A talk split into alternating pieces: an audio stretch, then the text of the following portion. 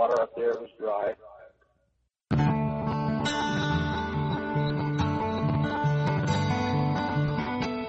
There wasn't a time, but old time was then young.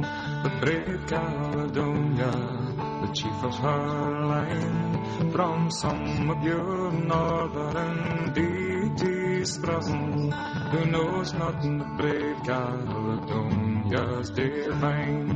From Tweed to the Orcades was her domain, to hunt or to pasture or to achieve word, a heavenly relation there fixed her and pledged their godheads to warranted good.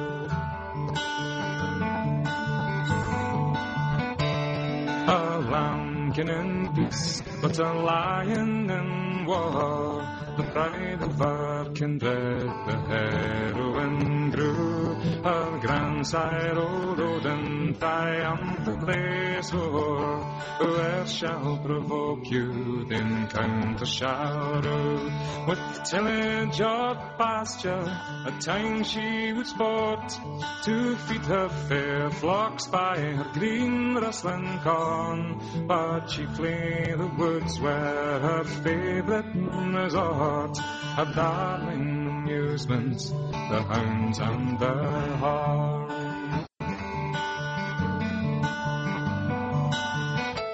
Long quiet she reigned till thitherward steers a flight of bold eagles from Adria's strand, reputed successive for many long years. They darkened air and they plundered the land. The pounces were murder and horror their cry. They ravaged and ruined the world beside. She took to her hills and her arrows let fly. The daring invaders, they fled or they died. The Camelon savage disturbed her repose with tumult, disquiet, rebellion and strife. Provoked beyond bearing, at last she arose and robbed at once of his hopes and his life. The Anglian lion, the terror of France, of prowling and sanguine, the Tweed silver flood, but taught by the bright Caledonian lands, he learned to feed in his own native wood.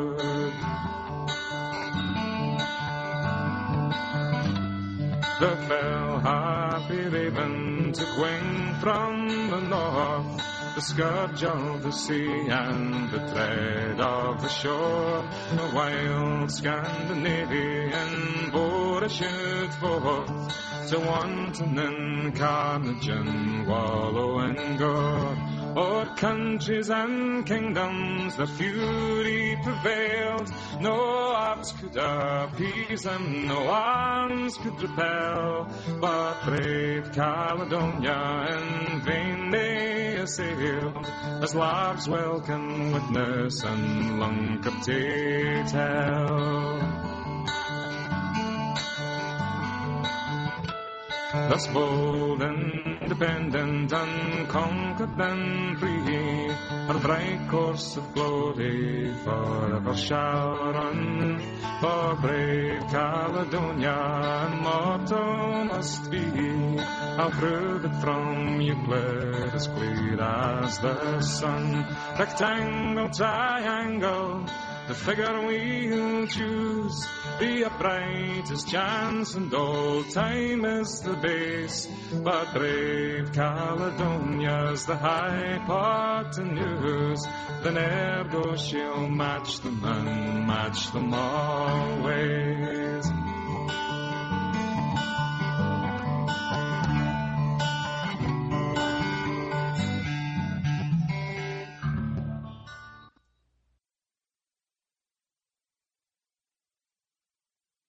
Hello. Welcome to the Christogenea Euroforum, the Christogenea European Fellowship Forum. Praise Yahweh. Today is Thursday, April 5th, 2012. This one really snuck up on me. The last European Fellowship Forum was three weeks ago, and, and uh, this one still seemed a long way off when this morning rolled around. I'm going to um I'm going to present one of my shorter essays today. I, I wrote this a year and a half ago. If I ever did it in a podcast before or on a program, I apologize. I don't remember doing it and, and I can't find it. And, and, I was sort of surprised that I hadn't done it. And, and it needs to be done. It, it's, um, and then I have a few, um, contemporary topics to discuss after this. This is a paper I wrote last, well, August in, August of 2010 called What is the World? And this is a, um, this word world is a highly abused word by those who take a universalist position of scripture. And, and they love to take this word and apply it to the planet and everybody in it, and, and that's an abuse. That, that's not a definition. That's not what the Greeks ever had in mind. There are three Greek words which appear in the New Testament, which are commonly translated as world in English. These three words are aion or eon, which is where we get the English word eon, a long period of time, cosmos, and oikumene.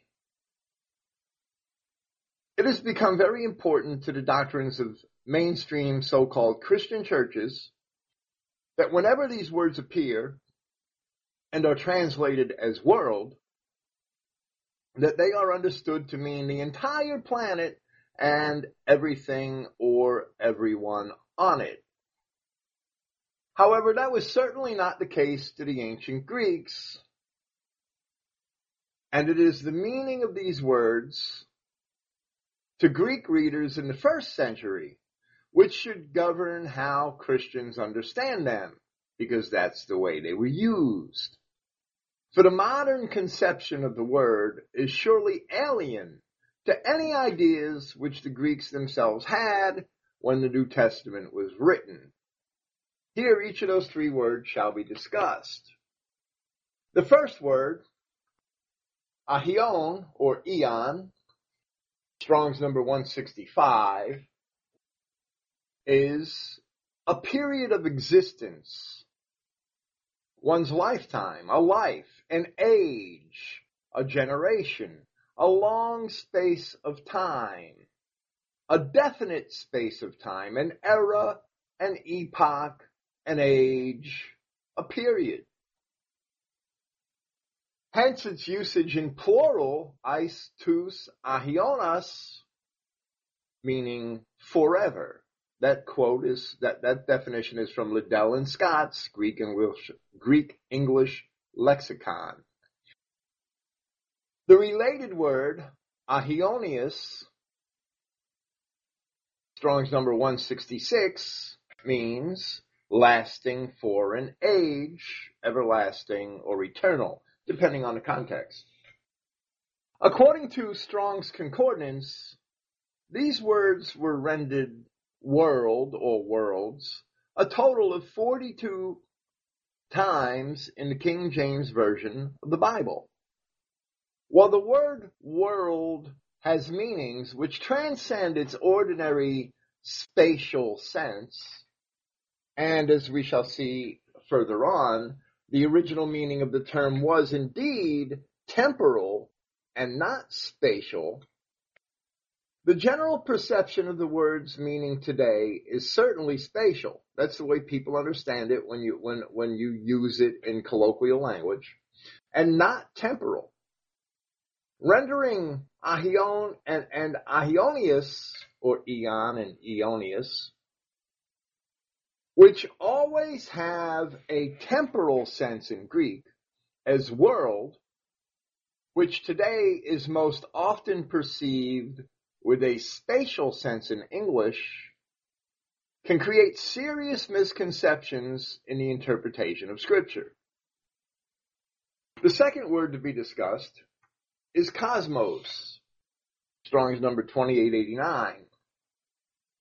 Cosmos appears approximately 182 times in the New Testament, with 85% of those occurrences being in John and Paul, according to Moulton Geden's Concordance to the Greek Testament. The related verb cosmeo, Strong's number 2885, is to order, to arrange, to deck, adorn, equip, furnish, or dress. Liddell and Scott define cosmos as order, good order, good behavior, decency, the form, the fashion of a thing, and of states, order, and government. Additionally, it's an ornament, a decoration, an embellishment, a dress, in, in a um, sub, as a substantive, it could be a regulator, something that regulates. And, and finally, it could be the world or universe, and this is according to Liddell and Scott, the world or universe from its perfect order, mankind, as we use the world in the NT, according to Liddell and Scott. And, and they had some churchianity in their definitions also. This last definition where Liddell and Scott show how the various New Testament translators and commentators perceive the term's usage there certainly deserves further scrutiny. First, of the other words translated world in the King James Version, Aion and, and Aionios are literally age and lasting foreign age. These are temporal. They are not spatial terms. They don't describe the planet. They describe a length of time. And that in itself may give further insight into the flexibility of the definition of the word world in the King James translators' minds, the original translators' minds, not today's interpreters, especially since the original meaning well, once the original meaning of the word world itself is examined. Second, there is another word translated world that does indeed explicitly refer to a geographic area. And that word is oikumene. Once we understand what oikumene means, then perhaps we can understand what cosmos means in the manner that the Greeks understood it. Liddell and Scott define oikumene, which appears in the New Testament only approximately 15 times, as the inhabited world, a term used to designate the Greek world, as opposed to barbarian lands. This is Liddell and Scott. So in Roman times, it meant the Roman world. Strabo, the geographer, who died about 25 AD, and therefore had written not long before Paul wrote, described the oikumene in his 17 book geography. It included practically all of the lands inhabited by the white races. And not only the Romans, but the Parthians, the Scythians, other white tribes of Asia, and all of northern Africa, which was at this time white, predominantly. Diodorus Siculus, writing about 40 BC, referred to the lands about India as the limits of the inhabited world, tes oikumenes, in his Library of History in, in, in Book 1, Chapter 19. This was the oikumene, the physical world which the race of Adam inhabited. And we see that in Deuteronomy 32 8 which says that when Yahweh divided the lands amongst the descendants of Adam, he, he left the, the boundaries of those lands according to the number of the children of Israel. Those are the, that, that is the world, that Adamic world, those Adamic nations are those nations which Paul refers to in Acts chapter 17, verse 26, where he refers to that same thing, where he hearkens to Deuteronomy 32, 8, and he says that it was God who separated the, the Adamic nations. They all came from one, from, from one forefather, meaning Adam. He separated the Adamic nations and, and determined their boundaries and the times of their existence, the times of their, their duration. That is the physical world. In spite of the fact that Strabo and Diodorus and other Greek writers knew very well of lands, lands inhabited by alien tribes, both in Africa to the south and far off to the east of India, and those lands were not considered a part of the oikumene. And since they were not a part of the oikumene, neither could they be included in the Greek idea of the cosmos, the order of Greek world, the order of Greek society, and that's why I often define it society. It should be quite evident that if the oikumene was the portion of the physical world inhabited by Adamic man, and, in the word, and, and, and we have in the use of the word oikumene in Luke chapter 2 verse 1, where it clearly denotes only the Roman portion of that because Caesar was said to have gone out and taxed the whole world, the whole oikumene. And of course, Caesar didn't tax anybody outside the boundaries of Roman society. If the oikumene was the portion of the physical world inhabited by Adamic man, that then the cosmos, the word cosmos describes the order, the decorum, and the arrangement, as the word means, literally, of the oikumene. While the oikumene was the physical world, the cosmos was its society and its embellishment. Of course, the heavenly bodies were considered by the Greeks and Romans to be only another part of that embellishment. And those heavenly bodies were much more a part of the Greek and Roman world than we perceive them to be a part of our world today.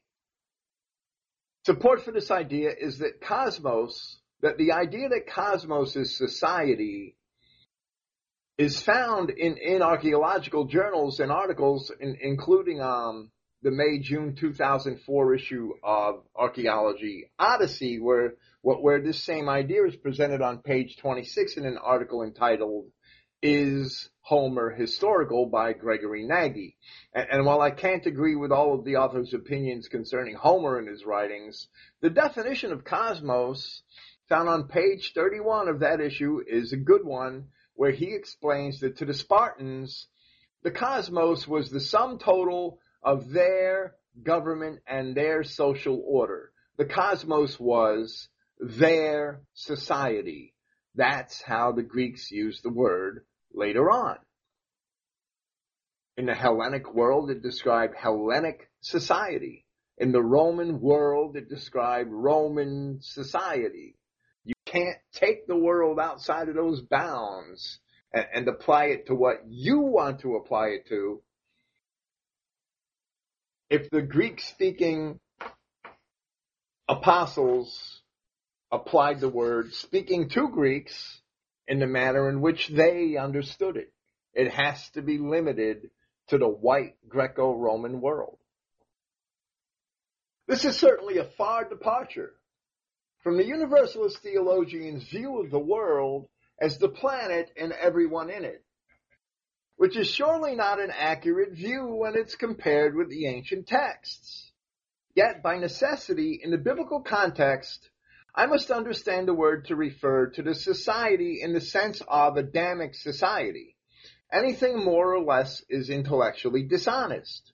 Interpreting scripture, like interpreting any other archaic writing, one cannot honestly change the meaning of a word as it was used by its original authors and presume to understand the original message.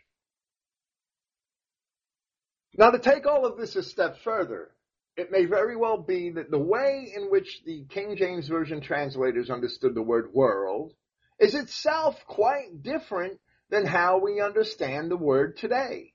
If we investigate the word world in the American Heritage College Dictionary third edition, we find that it's derived from an old and middle English word. Weorold, W-E-O-R-O-L-D, as they, they have the Middle English spelling. And for that we are referred to an entry for a supposed Proto-Indo-European word, Wiro, W-I-R-O, in their appendix of Indo-European roots.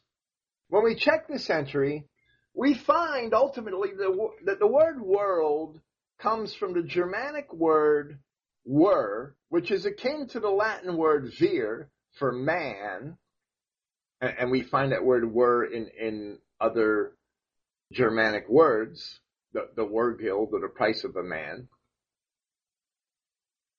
And the Germanic word ald, which is a life or an age, were ald, is the root of our word world.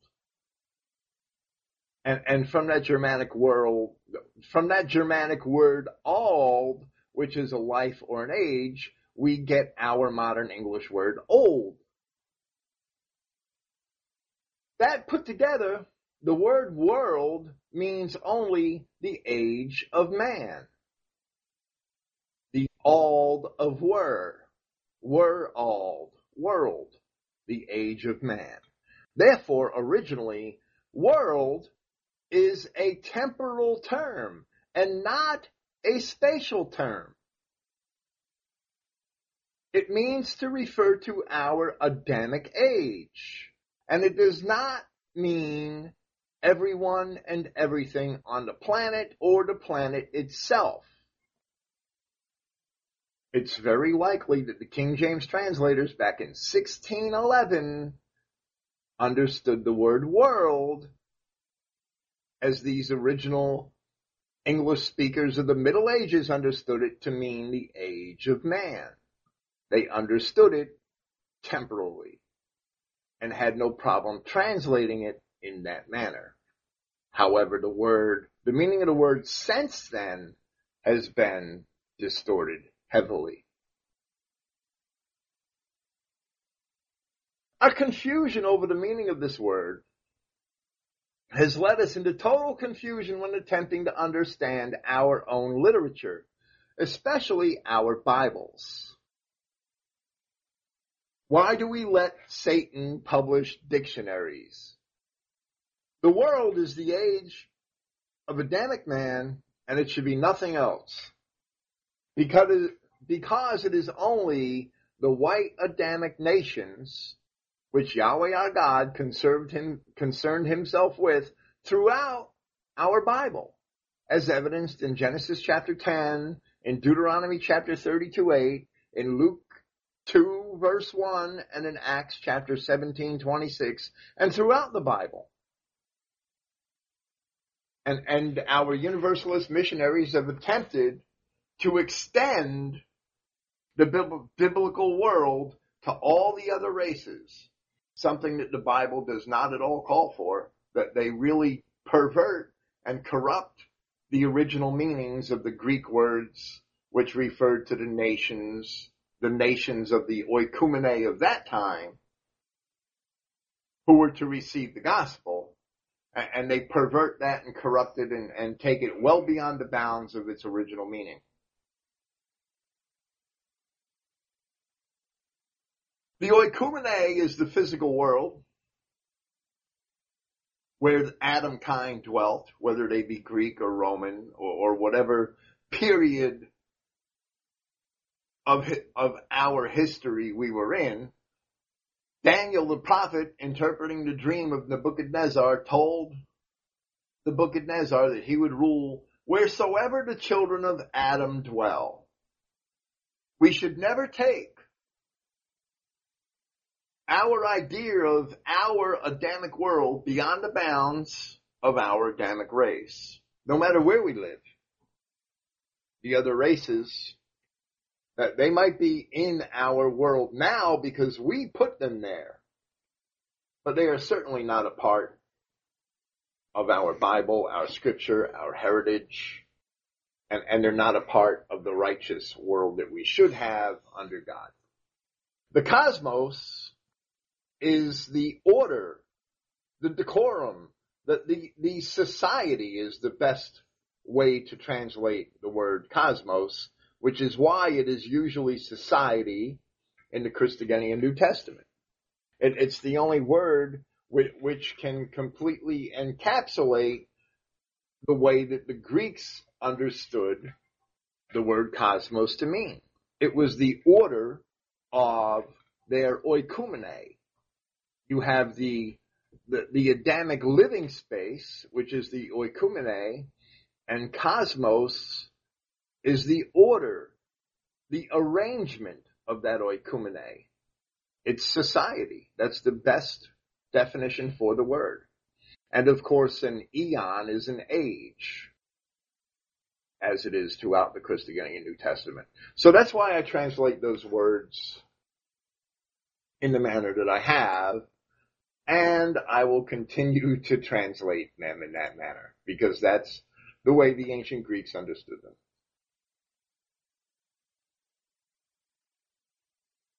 So that's what the world is in the Bible. It's the, the, the white Adamic world that's defined in Deuteronomy chapter 32 8. And we should never take the biblical idea of world beyond that. We should never do that because then we're perverting the scripture. It's that simple.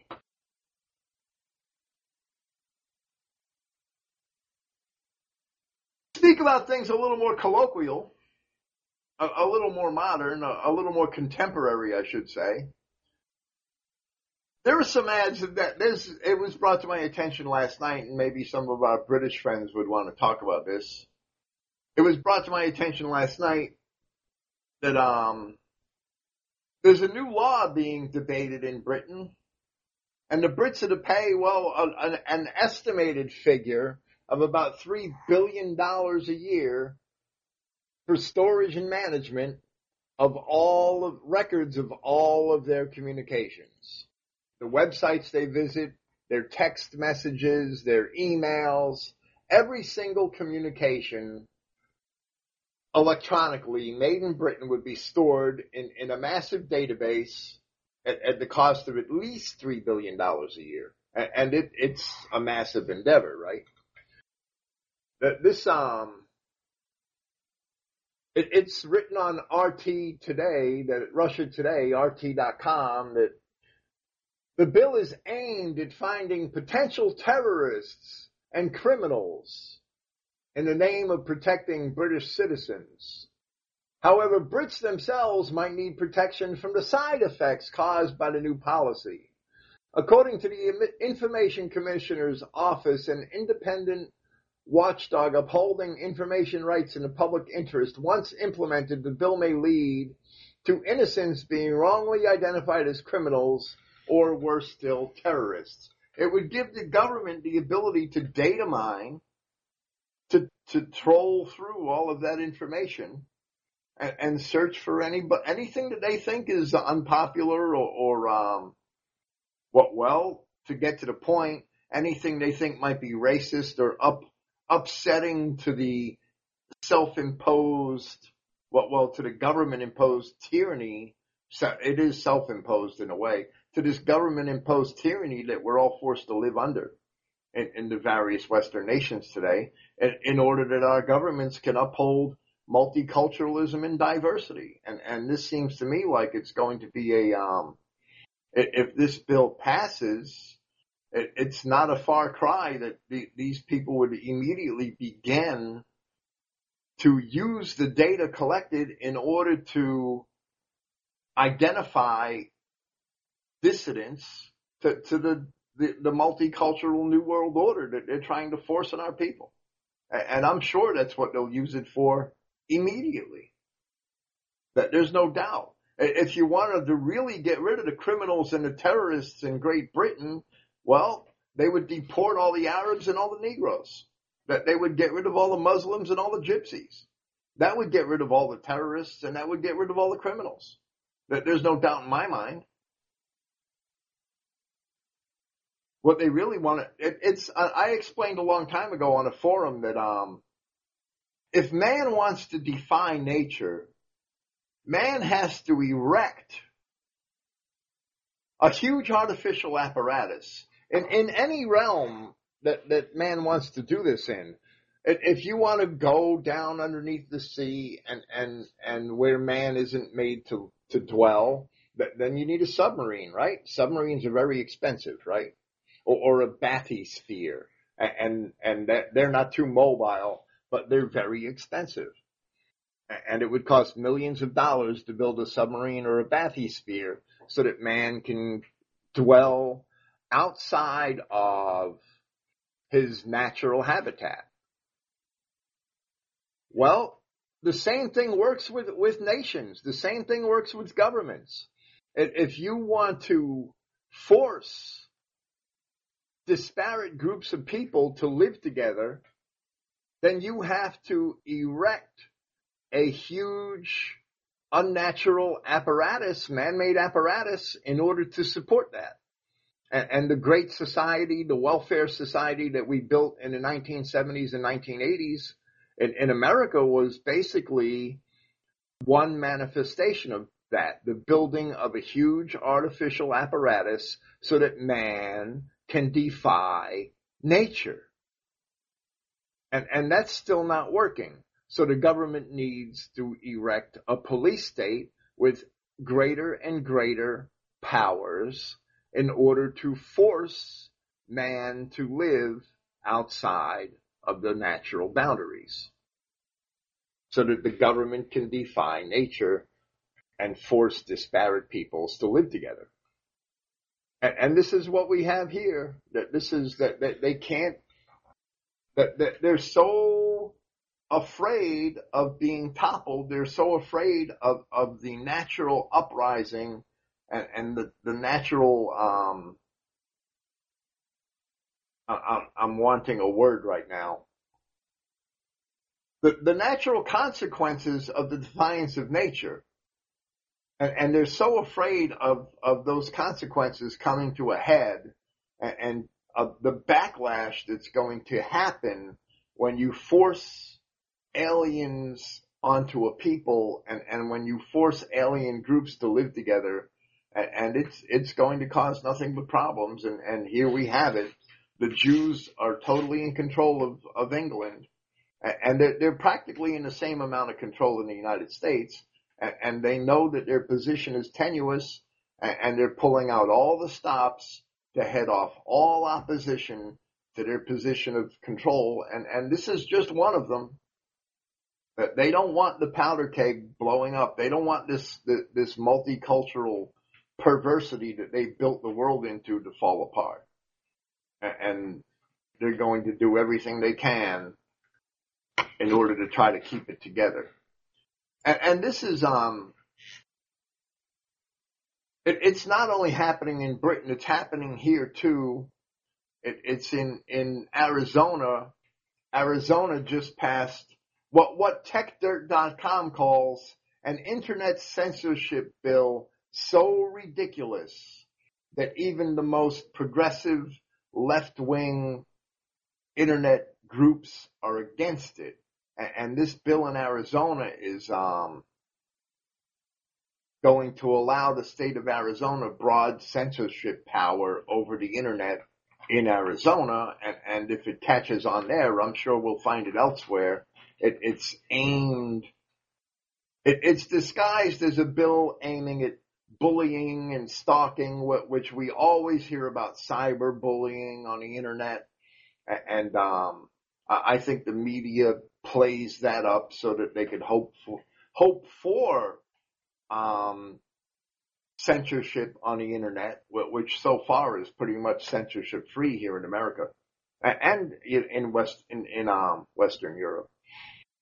Well, well, this bill in Arizona is basically a draconian bill. It it they they want total control and and total ability to censor anything they want from the internet if they feel that that it's um racist or unfairly singling anybody out. Basically, if the state doesn't like something, the state is going to be uh, to claim the authority to banish it from the internet and to prosecute the producers of the information. So, so this can really be, um, that this bill is, is borders on internet tyranny, but by a, um, by a state government and it's evil. And if it catches on, it's going to be spread to other states. There's, I have no doubt if it succeeds in Arizona, that they're going to be trying this in states all over the country. And, and it's, it's another way for, for the powers that be to squash any possible fair political opposition. And it's a total infringement of, of free speech. In, in Britain, it, it's a lot worse than this because you can't even, that they want to track every website that you visit and keep a permanent record of that in their database. And that can lead to all sorts of um, evil and horrible things happening to people, even if they trip over certain websites in, in a search engine and, and go visit and read that website and, and, don't really subscribe to anything the website has to say necessarily, yet they'll be identified with that website forever in a government database, and that's evil.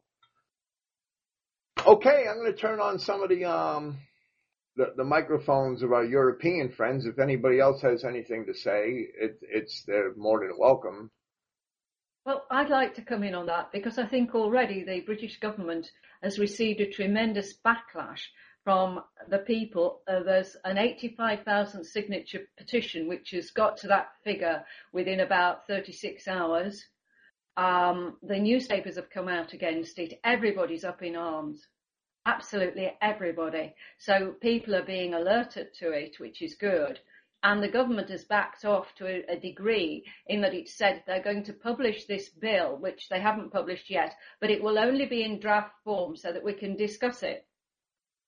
Now that's a major step back for them. They realise that they've, they've gone too far. Well, well, I hope so. I hope that the Brits, that the British people have the resolve to, to, um, stand against this and, and that they're successful. And, and if the government goes and does it anyway, then I hope that the British people are found marching uh, on Parliament with pitchforks and, and scythes.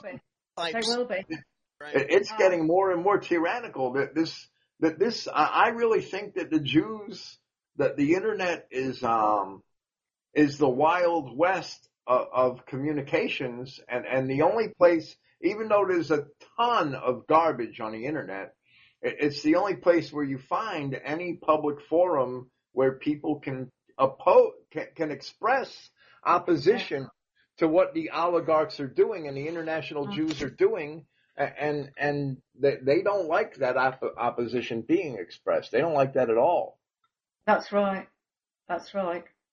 Uh, but the government here are fighting on quite a few fronts at the moment because um, they've tried to uh, redefine marriage uh, to include gays, and there's been a tremendous backlash against that. Um, uh, there's um, an e-petition, a government e-petition by the people, um, and it's reached about half a million in a very short time um, people saying, no, you can't tamper with the definition of marriage to include gays. They already have civil partnerships. But, you know, people are saying, well, no. And um, uh, Cameron has actually said uh, he doesn't want to take on the church or fall out with the church. Um, so, but there is there is this enormous um, battle going on on that front. Um, he's quite steadfast that he wants to include them, and the people have really risen up and said no, which is, I'm amazed that there's been so many voices. I'm going to point that out also that the internet is a big factor in opposing the order. Yeah. I imagine if we didn't have the internet, we would probably be, ens- be enslaved or be in revolution now. Yeah. Yeah. Yes, that Uh, electronic curtain hasn't come down yet, has it? Not yet. They're trying to, but uh, I think that's a big factor. And I mean, just uh, the elections this year and uh, primaries so far, uh, American thing. But uh, even at that, now people are right there with their phones, recording the all the all faults and stuff like that, and the in these uh, primaries voter fraud is everywhere. Well, the Diebold machines were always um, uh, perfect um, vehicles for uh, ba- uh, fraud at the ballot box, weren't they? Mm, yeah, I mean they got their eyeball on us and recording everything that we're doing. Well, we're recording everything they're doing. A lot of it. Yes, th- there's not much Yeah. difference really. No. uh, The Americans have got a bit more free speech. Uh, you know, they're they're really they're really the the world order is really pushing the agenda now. Yeah. They're going for the juggler. I I feel. Oh, they know their time is short. No, it's short. That's right. And a lot of people are are uh, waking up. Uh, like again, you know, this election that's in the states. Uh, it's not only you know Ron Paul uh, probably won't make it, but still you're hearing young kids uh, talking about uh, ending the Federal Reserve and everything. That's that's one of the things that got Kennedy his head blown off Yeah.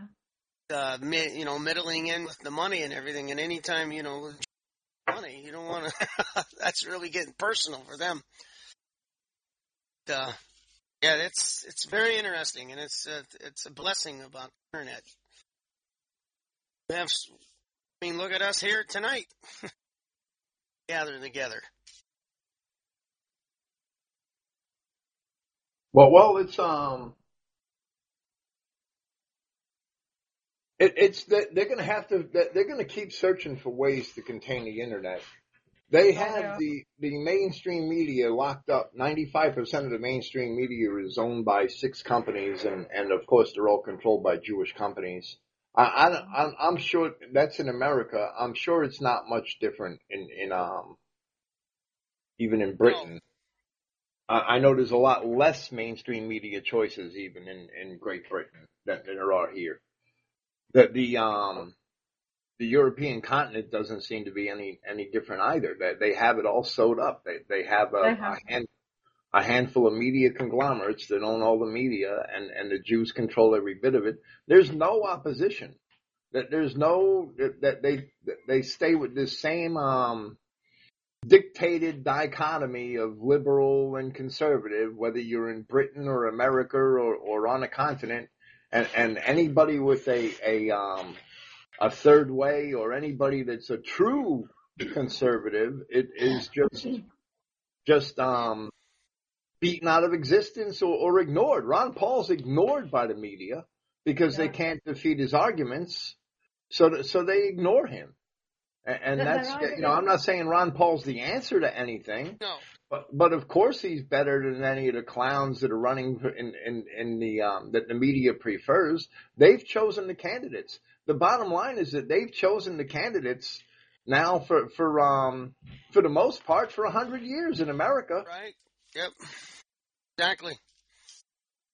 I I do believe that. I mean, it's already it's already in the bag, but I think it's going to be a little rougher rougher going with Obama. Well, why they why have the they people. brought this other rule in that they want to have secret trials?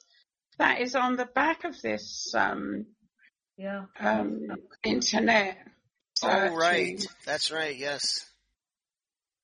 Well, there's a similar law That's here in the United sense. States that just passed recently that um that that it has basically done away with habeas corpus and, and allowed the government to to um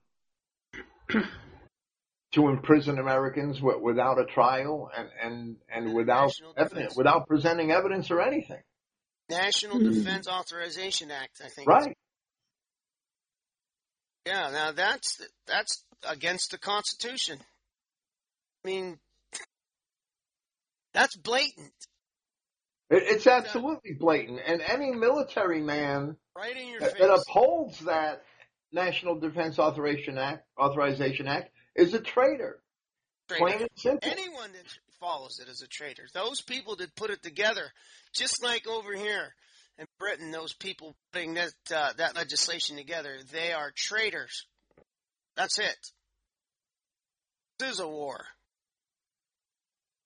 But much of our uh, legislation on both sides of the Atlantic seems a, a mirror image, um, you know, of the Yes. other side. I mean, uh, America's got its Patriot Act, and we've got something equally um, obscene, which is the Civil Contingencies Bill uh, Act, rather. You know, it's it's virtually the same sort of thing.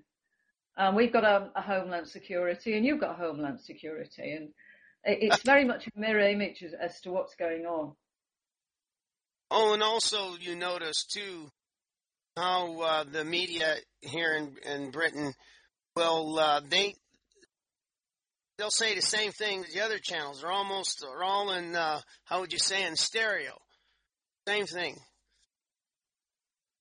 One Well, it will was- bring up something the exact same thing on BBC uh, one or Yes. two and ITV. It's the same Every day, same thing. yeah.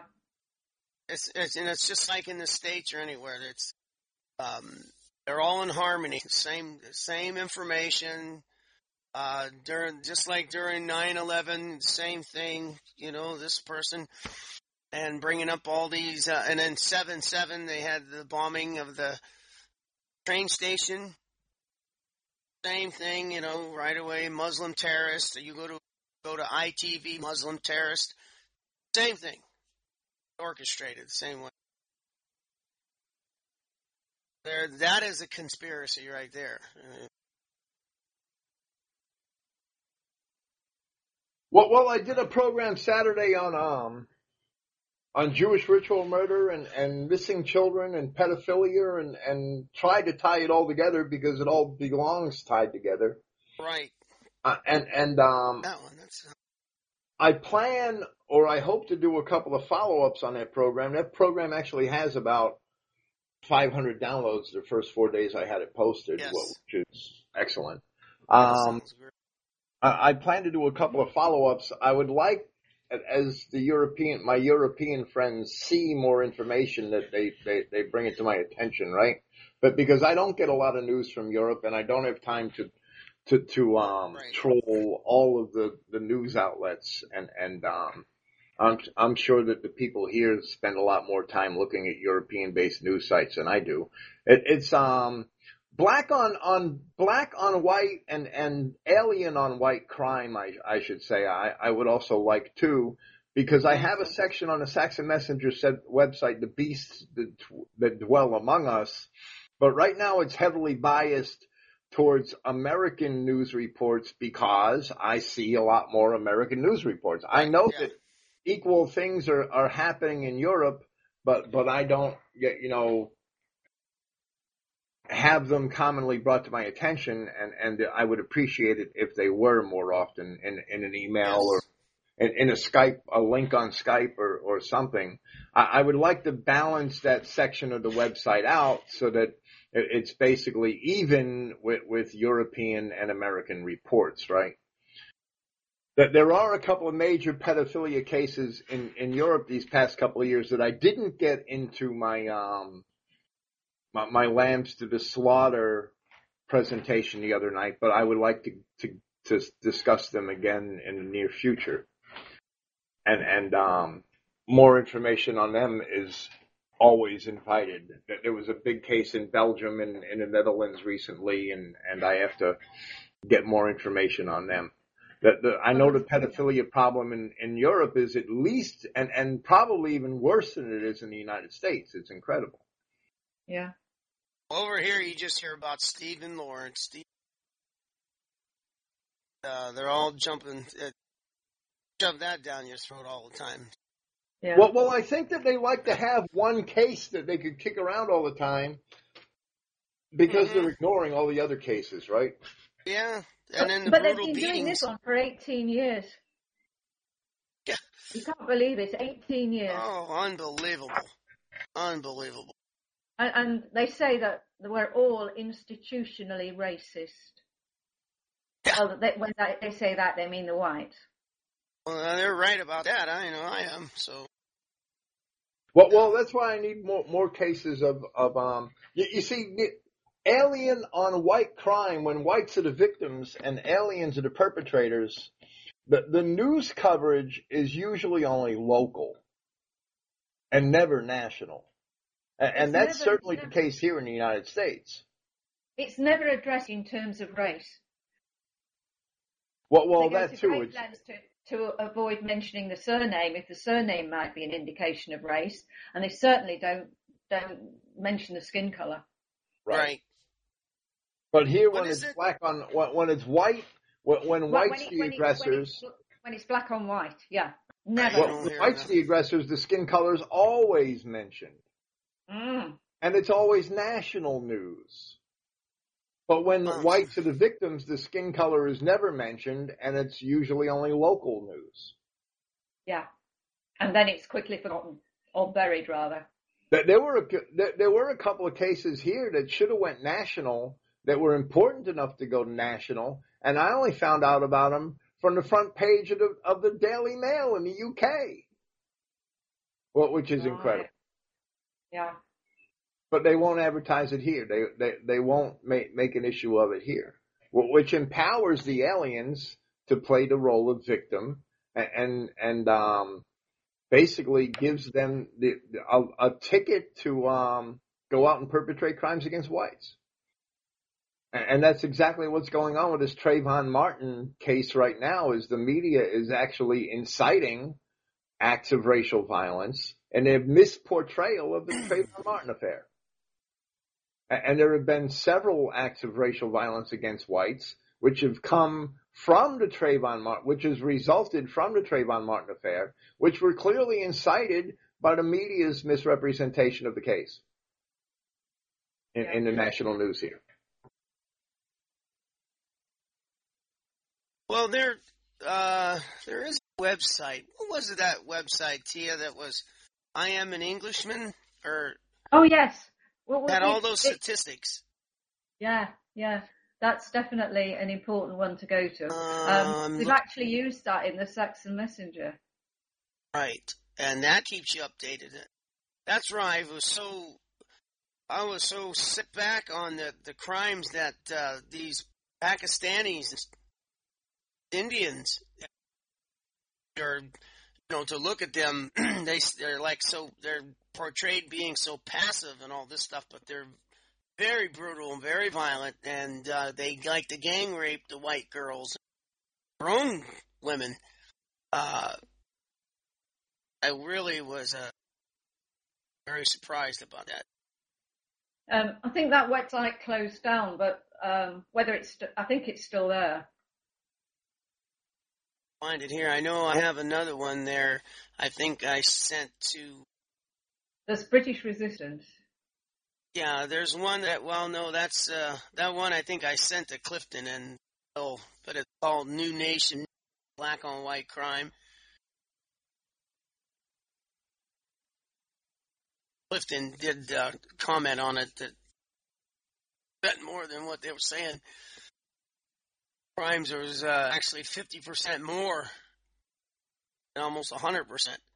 But it gives uh, what I was pointing out in this. It gives you, shows you the the black on white uh, crime that happened. Show the criminals and the and the whites, and it's uh, it's just butchering them. Whites are just being butchered. And the young that- women are being destroyed. They're all easy meat to the uh, Asians. They've been told that they can Uh, practice on the English.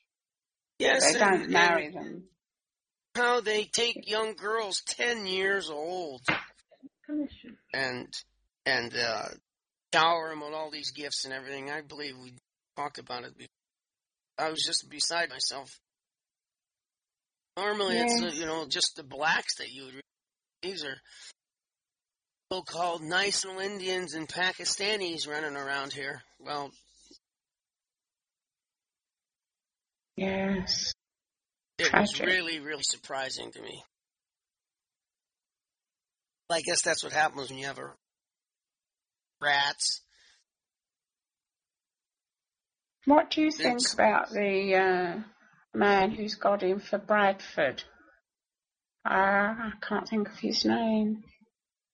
Is it the Respect uh, Party or? Yeah, it's the Respect Party. Yeah. Well, he's got a. He says that the British electorate have been completely alienated by the political parties. Now, he's, he's absolutely right. Yes. Oh, Um, but he, unfortunately, you see, he has this soft spot for the um, Yes. for the minorities. And if you remember, he went to Saddam Hussein uh, before the just as the Iraq War was breaking out. Do you remember? Yes. Yes. Um, Yes. So uh, I wasn't surprised that he got in with such an overwhelming vote in in uh, Bradford. I mean, he had ten thousand majority. Um, Yes. So the the other the sitting guy had lost six thousand, so he actually had sixteen thousand majority, which is unheard of. Yes. Yes. Um, this was not to interrupt you, ladies, but this website here, uh, Which one? nation.org, you'll find on the left side of the page Europe dash Europe, and it gives you a lot of information Can you put black it in on the? white crime. You Syrian man in? jailed for raping woman as she slept at a house and living all kinds of stuff here. Can you, Born uh, submarine print it? forced his way into a woman's home to rape her. Can you print it out for us? Sure, I'll send it. Uh, really, really.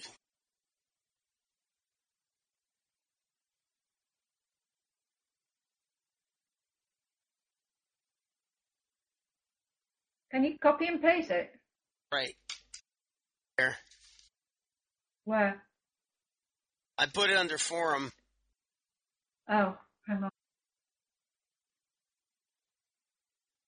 Oh, sorry. Yeah, okay. My other one doesn't work. I can't get. No, I can't work the other one. I also I also found this one.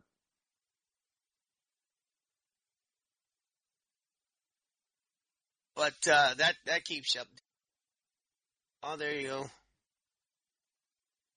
I, I was just really surprised at the amount of crime that happens. Well, it's suppressed, isn't it? Sure is. Is.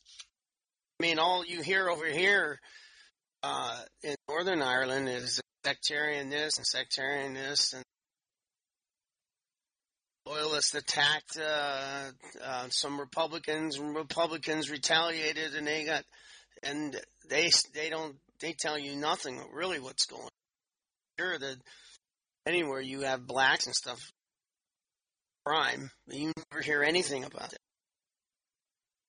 Well, well, the time's going to come when the loyalists of the Republicans are going to have to figure out that they have to stand together. Yeah, exactly. That's what uh, I've talked to them. Them about, and you know, they tell you, well, Bill, or well, Dan, um, I never had a darky or a, a Pakistani try to kill me. I said, well, not yet. Not yet. That's It's going to happen. It'll happen. Just look at down south. They're running amok. They they are having a field day uh, because, uh, especially over here,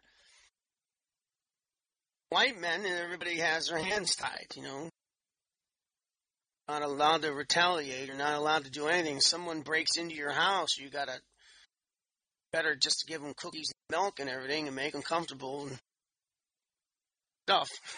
right, ladies? Well, well, we basically have our hands tied now because we didn't stand together yesterday. Yes. Yeah, you know, I, I mean, even a hundred years ago, well, when the cops come to your neighbor's house and they're taking your neighbor away, you, what the, the average person thinks, oh well, I'm glad it ain't me. Yeah, right. Oh, they probably deserved it what they did. So Yeah, there's no smoke without fire. That's what they think, isn't it? I, I just it's it's amazing how they the brainwashing of our race. That Mm. uh you know, of course it's whites are the racists, of course they are. Mm, Because you don't want your children to go to school. How dare you be like that? And Yeah. uh yeah, it's you know, it's it especially these Well, young what's that- mothers coming up now. They've been brain. This is like the second generation. Uh, uh, the MTV generation is. Oh, we're Yeah. such racists that they all want to come and live here. Yes. Well, they want everything.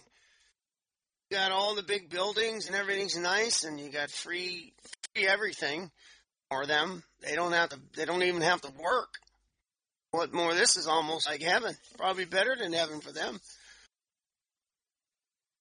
Like the South Africans. uh, If they wanted that government, I would have left, give it to them in ashes. There, you want it? There, burn it all down. Well, the whites there na- naively believed that it wouldn't work out this way, didn't it? And uh, they couldn't have been more wrong. At least Right. some of them that way. Yeah, they did. They thought, well, they- well, but of course they'd never get a chance. There's not a gonna chance, and ever a, a white man is ever going to be voted back in as prime minister in South Africa. Yeah, but it's going to crumble. It, it's crumbling. All the infrastructure's going. Everything. Oh, of course. We're not. This is. They're not used to living like this. Not. uh They're used to living out there where they can run down the animals and no social behavior is violence.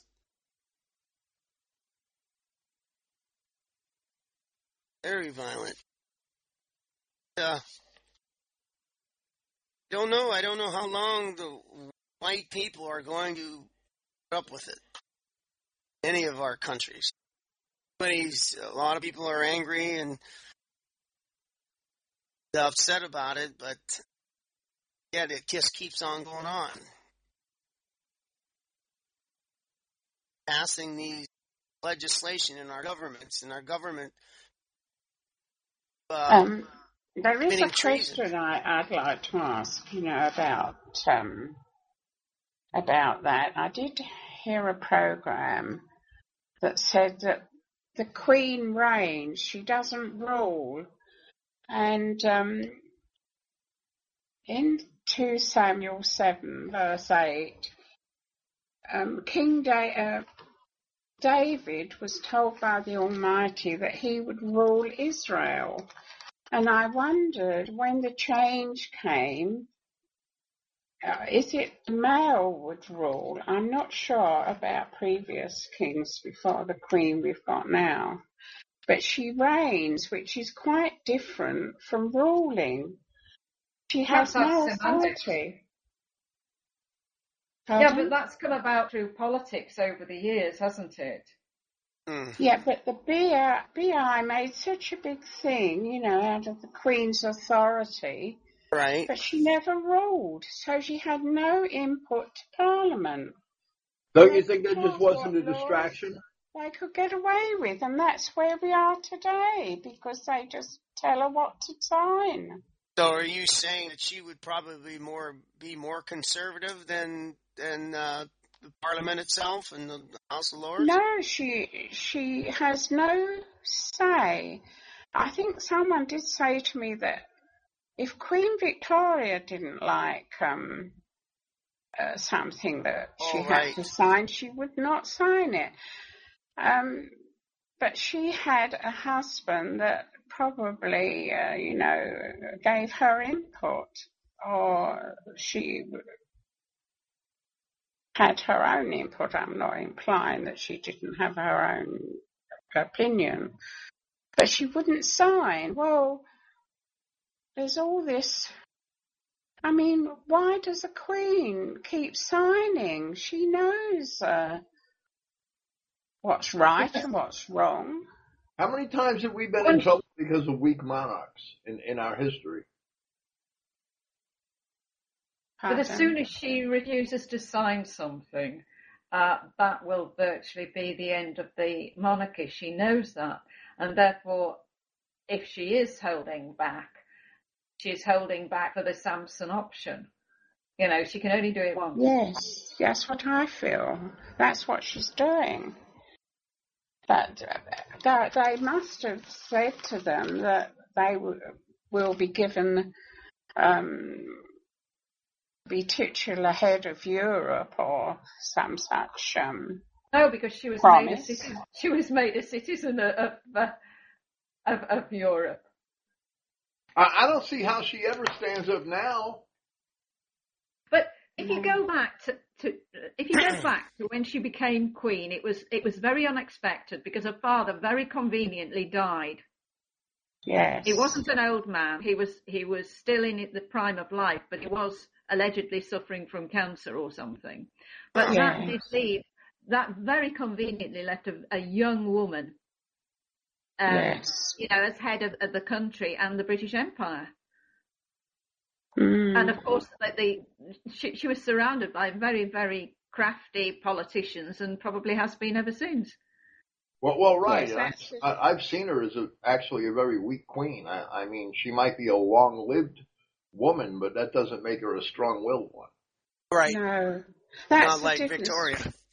between her and Victoria. Uh, she came to the throne very young, but she had a a stalwart husband behind her. I'm sure And they got rid of him as well, didn't they? Yes. He Yeah. died at the age of 42 from poisoning. Yes, Yes, I never absolutely. thought of that. That's true, huh? Yep. That devastated her. That. Well, Well, well, if you want to let the devil into your home, things like that start to happen. It, Yes. It's only natural, A- and that's what they did. And and British Israel that they adopted the devil, and and look at what the devil's done to British Israel. Mm. That they've all um, embraced the Jews. yes. Even Victoria, she, she embraced Disraeli. Yes, that's Right. right. Yes. She fell for all his flattery, typical Jewish flattery, Yes. Yeah. and, and she fell for a lock, stock, and barrel. She, she, he had, he had her right in his hand. Yes. A lot of, a lot of, uh, especially young white women go for those. They Yes. love the flattery and the attention that they don't get from white men. Right. No. And, and I've seen that over and over again with Negroes and, and white women in, in these modern times.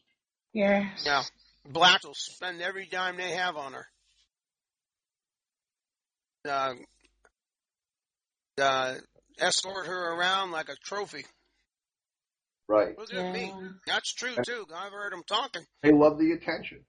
Oh, Mm. I've heard them. I've I've worked with blacks, a lot of blacks. I, real big thing. They try to act like it isn't, but it is.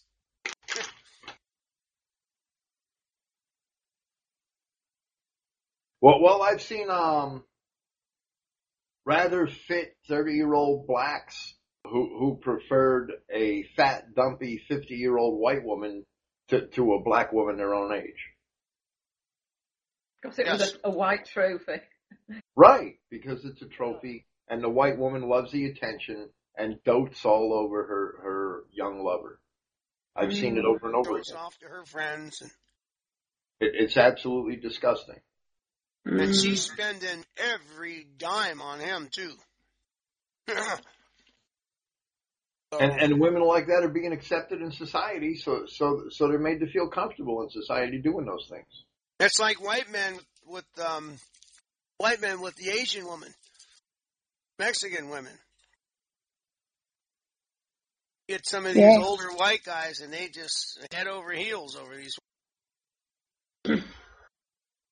Well, I feel that English men, uh, English women have got such strong opinions now and, and emancipation Mm. that that they are English men um, go for these other women because they're more subdued, if I could put it like that, and they have um, more of a proper relationship where they feel that they're the man in the family, whereas with English couples, uh, it, it isn't so anymore.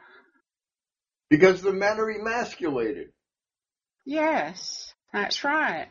The men So aren't men anymore. these, particularly Asian women and, and sort of um, Far Eastern women, because they feel more comfortable with them. They're not opinionated and Well, I think a lot of it too. Sounds is, pretty uh, boring to me. yeah. pardon. I didn't say a word, Doris. Oh, sorry.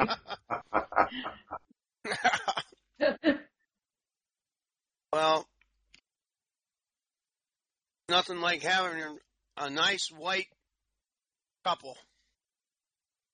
Nothing like a nice white woman or a nice husband that's white, all white. Both have a lot in common right there. That's the first thing. My parents always taught us that that's the first thing. is They have to be your own kind and uh, to get along. Mm. and that's why most mixed couples, mixed race couples, or yeah, uh, mixed race marriages fall apart. They never, they never last.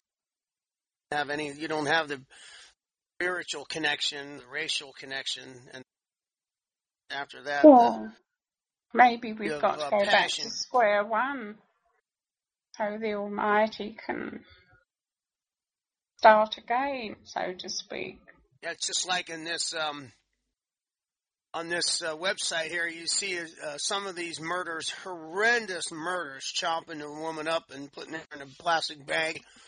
You know, she dated this black guy, and he got got jealous of her and hired her, so he, you know, does what he does best and chop him up and put him in a bag. And he's nice enough to put her out by the trash. You know, he doesn't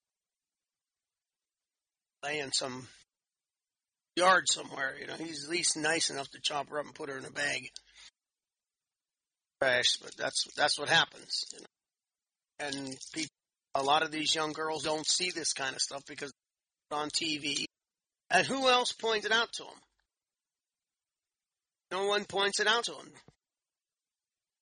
All they see is these uh, non-white men, how funny they are, intelligent. I mean, you see these beautiful blonde, blue-eyed women uh, English girls going out with these Asian, I mean Chinese, Asian guys, Japanese and all that. It's world gone berserk. Well, certainly every piece of advertising will have um, mixed couples, and um, even even if there's about what four four people in the advert, at least three are going to be non-white. Now look at your furniture commercials. Always in a furniture commercial. Then they even furnish in the furniture commercial children. And they're usually half breeds. Yeah. The white woman with the black man. Of course, she's well dressed and everything. He's buying her all this beautiful bedroom set. And, you know, naturally a blonde not be seen with another blonde man. A black man, that's natural.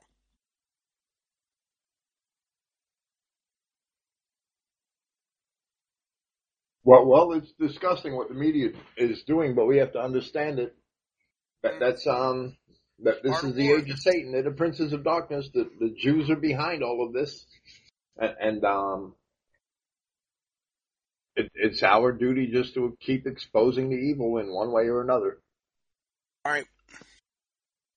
The other point is, you know, they're talking about how much unemployment there is now. I mean, it's the same in the US. but they're now having self checkouts at the supermarket. So they don't have so many, have to employ so many staff. So there's no Self staff. Oh, right. Yes. hmm And the manpower will be reduced slowly. And I mean, it's defeating its own object. Very Yeah. soon we'll just talk to a machine like we try on, on in on the telephone. Machine answers. And we will do that in the supermarket. So you've got no one to complain to. and um, it's like the fair trade food. Um, it, it will be a world competition in the food industry. And then everything will go downhill. The welfare of animals will be jeopardized. And uh, there's no end to the horror that will be the world if, if all this comes about. I feel it's hor- horrifying. That is, uh, I was at ASDA yesterday, and uh, they added two more of those self uh, self checkout machines. yes. But you got to look at the management. That's uh, that's saving them money. They have them here also, and I refuse to use them. I never use Uh-huh. them. As that's another person, uh, especially over here, they're mostly whites working in the place. Yahweh. Mm. So, yeah, it's it's it's amazing everything. I, uh, and there's another. Now I don't know. I haven't seen this, but uh, I know in America they have this uh, the the Jewish mark, uh, the kosher mark on the foods, and it's just rampant in America. Now I haven't seen much of it here. Matter of fact, I haven't seen any of it here. Uh, have you ladies seen anything like that? Uh, the kosher mark, we- the K or the U? Or, Well, we've got another mark. We've got the halal mark, haven't we? And it's even on some chocolates. How they work that one out, I don't know. But if you buy the product, then a Right. certain amount is going to um, the Islamic uh, Centre in Great Britain. oh, Wow. And the same applies, of course, to the kosher mark, that which does exist on some products. hmm Jewish tax on food is exactly what it is. It's extortion. Yeah. boy, Yeah. you you talk about a big. But you, you talk tell Americans big- not to buy something because the Jews make a profit on it. They don't care. They don't Yeah. care. They'll keep buying it. kosher aluminum foil. How do you like that one? Kosher aluminum foil. How about Yeah. kosher, kosher Pepsi Cola? I'm just looking on here. The I same don't with the see. halal. Uh, And they, they've got that sign on chocolates. I mean, how can you have a Hal I'm Hal I'm just chocolate? looking at Cadbury right now. And I, uh, you know, I really never looked into it over here. I know in the States it's, oh, it's everywhere. Everything, you can't believe it. Everything is, and what a racket. You talk about ripping people off. And, and 95%, I'm 98% of the American public, they don't have a clue about it. And it's blatant. Talk about, uh, uh, separation of church and state. Mm. Blatant. Well, I I What would that mark that- be, ladies?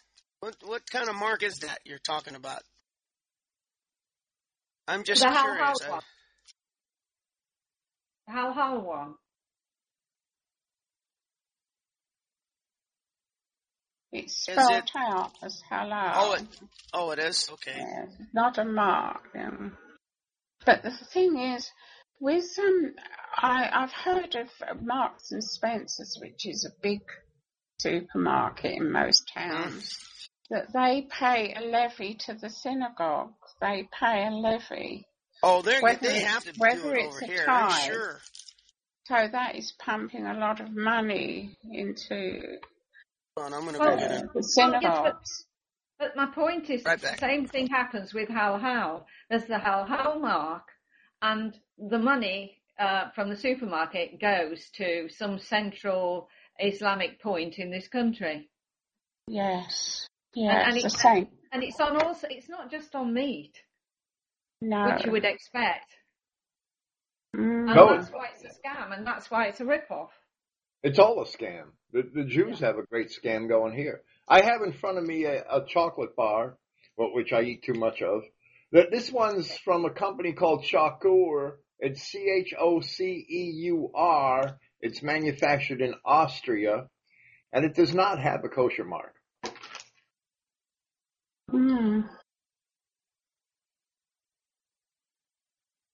So, so there is hope for, for yeah, that we could still eat non-kosher chocolate. Mm-hmm. Mm. I, I know Tay is going to run down to the market right now looking for this, this Austrian chocolate. you bet. Got me Well- running to the. Okay, I have a Kit Kat here. Let me see. I'd like to check that out because it. You're making Something us that- feel hungry. Yeah. Well, well, nearly everything in America that's for sale in the supermarket has kosher signs on it. No doubt. Just about everything. Yeah. I have an empty Coors bottle here. Um, regular Coors. Uh, let's see if. Yep, there's the. mo- Yeah, U. A U with a circle around it. So then Jews, they see that and they know. Because I remember Coors refused to uh, take the mark, and they refused to hire uh, majorities there uh, because Adolf Coors, from what I understand, was uh, murdered by by Mexicans. So he wouldn't hire any of them. So they would tell him, well, you're going to have to pay a heavy fine, you know, 150,000, 200,000 a year. He says, you tell me how much it is, I'll pay it. I'm not going to hire. But uh, eventually the sons uh, gave in. And um, what was funny that my dad was pointing out is how you saw Coors beer in the movies now. Where before you'd never see that type of beer. You, you'd see Budweiser and, and all the other ones, but uh, you wouldn't see Coors. After they, Oh, Jews don't have any power like that over society. Oh. yeah. So next thing you know, the movies, you know, you start seeing uh, Coors beer. Get. But there was another um, discussion that was coming up on TV. I heard uh, the 40 days after Christ's resurrection. Where did he go and what did he do?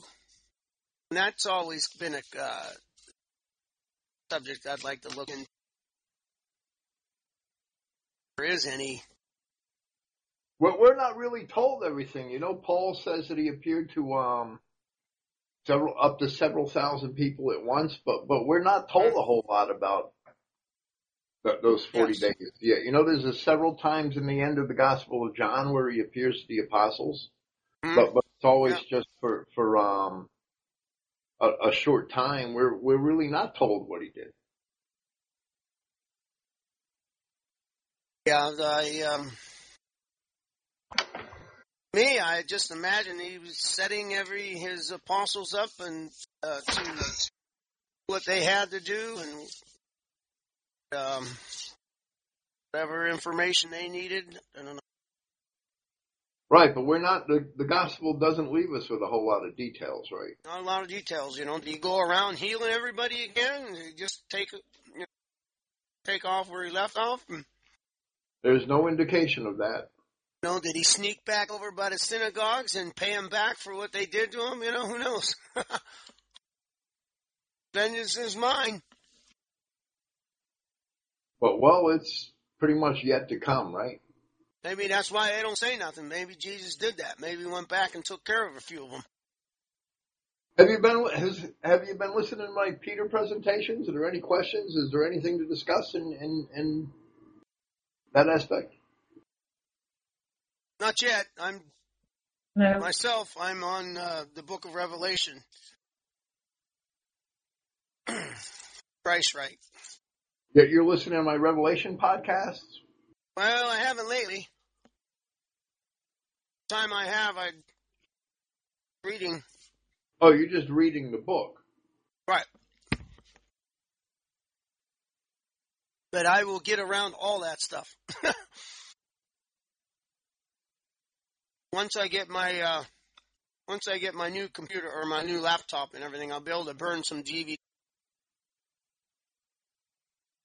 But Uh, the book of, you know, it's so detailed. You give so much detail. yeah, you gotta Uh, it, it is is excellent. gotta yeah, you gotta understand, Bill.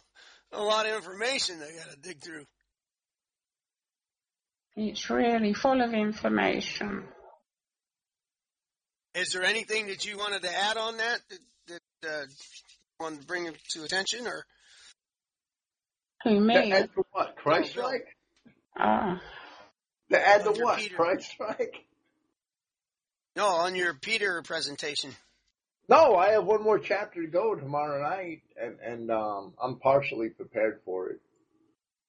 But how, I, I don't know what I could add at this point. I I I was just hoping that there would be questions or, or um, issues. I, I just asked in case there were. Right?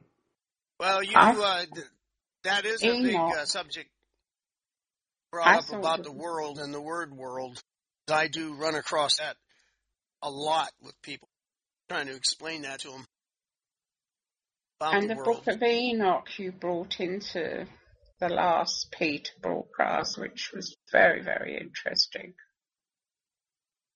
Uh, it's Well, well, right. And and I was sitting here the other night, and and somebody brought up somebody named um well one of the guys that that frequents the chat server here every night brought up this character named David Tate, some sort of identity identity pastor or preacher or teacher or whatever he's pretending to be. I I, I don't know. I, I never heard of him before, but but he's claiming that um he's making this wild claim that Charles changed the date of Enoch and, and lied about the date that, that the writing is from and, and that Enoch, that Jude wasn't quoting Enoch, that Enoch was quoting Jude. And, and that's this guy's argument. And, and it's one of the most ridiculous arguments I'd, I, I'd ever heard because Stupid. entirely independent of the Charles translation of Enoch, we have Enoch in the Dead Sea Scrolls. Mm, And, and it could fully be established that Enoch in the Dead Sea Scrolls, the Dead Sea Scrolls have to date to before 65 AD, without a doubt. mm, That they have to, and that's because in the Dead Sea Scrolls, Jerusalem is still standing.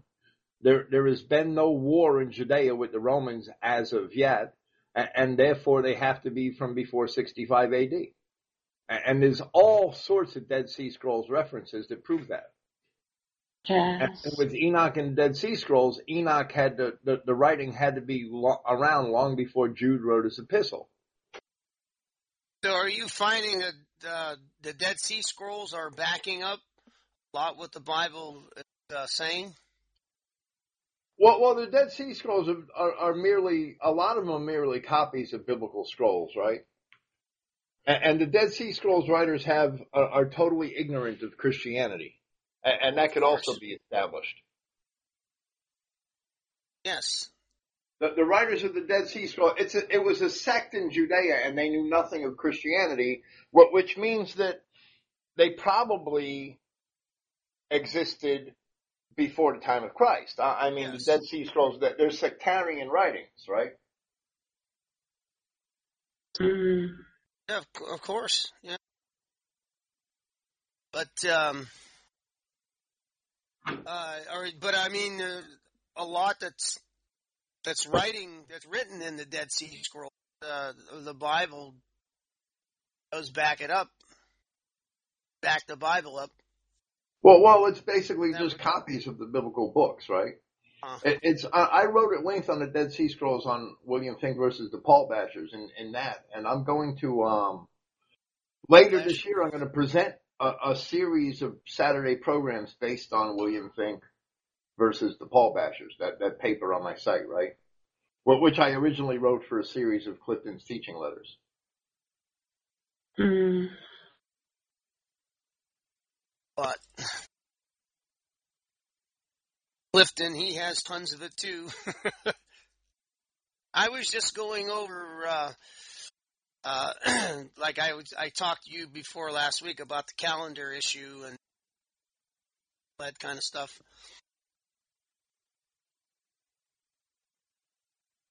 And what, uh, well, you know, everybody does have their their belief. I This myself, Is unleavened bread week. Um, Right. It started. Tomorrow i- i- is the crucifixion. He, he Passover, his last meal, and then a couple of days he was going to Pilate, Caiaphas, and Herod. So tomorrow is the crucifixion, and Well, then well, according to Ken Lentz calendar, it was April the April second into the third, that's right? right. Yeah, well, that's the same date I kept the Passover on.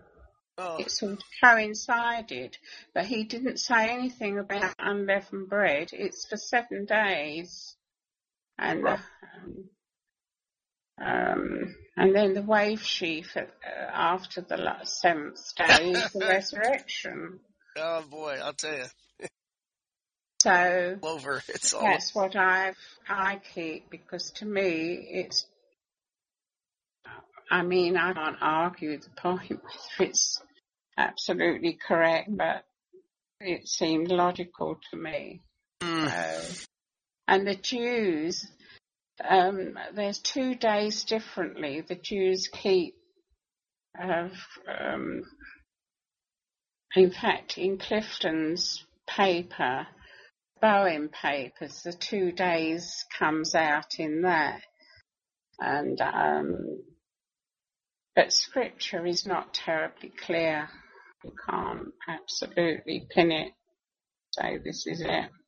Well, I think it makes more it makes more sense. Uh, like I was also reading Clifton's uh, uh, letter 152, December of 10, that uh, also there's a, the moon is involved. The moon calendar is also. It has to be. I always thought it has to be uh, both. It has to be No, the moon and solar. I, I just don't think it was Eli James who was bringing up that he positively, absolutely said that They've calendar and that's it. mistranslated the moon part. It should be the month, the begin new month, and they Yeah, put the- new moon and um, Yeah, the new month. yeah. But and that started on a new moon. And that's well, there, uh, there's queries about that that interpretation. yeah. Um, oh, it, It it does isn't, say it that isn't a, it's a solar calendar. It's not a lunisolar calendar. yeah, That's there's the First Corinthians, uh, one glory of the sun and the glory of the moon, stars, and so But well, Clifton's Well, shown that the, the moon definitely figures into the calendar. Of course it. I. I. Of course it does. I believe it does. And I don't understand Eli saying that if you go by the moon, that it's just it's uh it's not going to get the same exact date next year. And well, of course you're not going to do. it. It's going to be a day after. the way it is, the calendar is. But um, well, I guess I got way off here. I I assumed that it was the new moon last month. Count your 14 days. Oh, But well, there is debate over what exactly constitutes a new moon in Scripture, right? yeah, but And, and it can't be proven one way or another, right? It really can't. that's that's what I'm coming to find out. Conclusion that uh, I don't know. We're going to have to wait till Yahweh returns and get us straightened out on it. I don't know. I, uh, if Clifton, assumed- Clifton's here if, he wants to add anything. Uh, I don't. Yeah, you know, I don't get myself. I try to explain it on my forum last Yes. week when I posted Ken Lent's papers on my forum. Right? I like Ken Lent. He's a real nice guy. I think he's an authentic guy. He means well, and um, and, and that's enough for me, right? That, that's I, I don't care when we celebrate the Passover. To be honest with you, it's important Yes. that we celebrate the Passover. It's important that we celebrate a Sabbath. But th- there's reasons why Paul told the people in Colossians to let no man judge you concerning feasts and Sabbaths and new moons. Yes, I can There's see a reason why for that. It's because we can't have a proper calendar. Our ancestors didn't keep the damn thing in the first place. They couldn't keep it. it it's not that, you know, there's some clowns today that say, oh, they couldn't keep it because it was too complicated. It's not too complicated. They couldn't keep it because of their sin. Look around us today. We see the same thing all over again. Yep. A- And, and there's a reason why God pulled that all that away from us and cast us out of his kingdom. It's because we were sinners. It wasn't because the calendar was too complicated. And, and I saw that clown Richard Nemella repeat that in an email Oh, last yes, week, and yes, I Richard, plan on getting on him about it, but I haven't done it yet. Well, well, um, Friend Richard. that basically there's a reason why, and, and we see right in the gospel that there were conflicting dates for the Passover. It, it's very clear in the gospel account. The apostles didn't say to, to Christ, hey, you, you know, you're going to die next week, so what day you want to celebrate the Passover on? Because we can't do it on a regular day. That's not what they said to him. That they said, when do you want us to, to where do you where do you want us tomorrow is the passover where do you want us to go and prepare the passover for you that's what they said to him and he told them where and they believed and he professed that they were celebrating the passover on the passover Right. but Exactly. But he wasn't crucified on the Passover. But no he, he That wasn't was the crucified on, on the hebrew passover he was crucified on the jews passover Yeah. Mm, that's right. as the gospel of john attests Mm. Yes. Absolutely. I didn't realize that. It's It- they Christ ate the Passover with the disciples. Only one of those dates could be the right Passover. Yes. Mhm. They both can't be. right. He did. He uh he Passover with them, and then it was that. uh When was it? The next. The next day he. Uh, uh the time frame. That, You know, the, the, everything that he did when he, He was, was here on this earth was for the benefit of the of his week. people. He was cut off in the middle of the week, and it's the middle of the week uh, in the seven days of unleavened bread. Right, right here, Well, John thir- John two thirteen. John two thirteen. And the Jews' Passover was at hand. Yes, yes, that's right. Wow. There's something new. Oh, What was that, John? What, uh, Bill? John? John two thirteen. Why would he say that? The Jews' Passover was at hand. Mm, Why would he say that? Would it, was it, wouldn't it be his Passover too? Well, well, evidently it wasn't. Evidently Christ and the disciples had a different Passover date than, than the Jews. But Christ was slain uh, on the Jews' Passover day when, when all of Israel, all, all of those, the remnant nation was Right. celebrating their Passover according to the Pharisees, right? Exactly. yeah, But when they said to him, "Where do you want us to prepare the Passover?" they per- they believed that they were celebrating the Passover with Christ. Not early, not two days early. They didn't know he was about to die. They didn't know that. Even No. though he told them that, they still didn't know it. They were still shocked wh- when he was um wh- when he was arrested and they all fled. Right? They mm, didn't know what was going to happen. They thought they were celebrating the Passover on the correct day. So it must have been the correct day. And there must have been two calendars. There had to be differences in the calendar at that time. That the Pharisees in Jerusalem were celebrate were, were using a different calendar. Yeah, even back then, then they were still trying to. Uh, well, as you know, they they told him that they were God's people. They had the the gall enough to tell God Himself that they were God's people.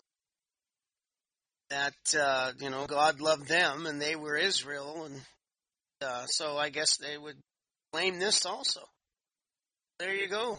They were doing it way back then too, trying to uh, portray themselves as being true Israel. Huh.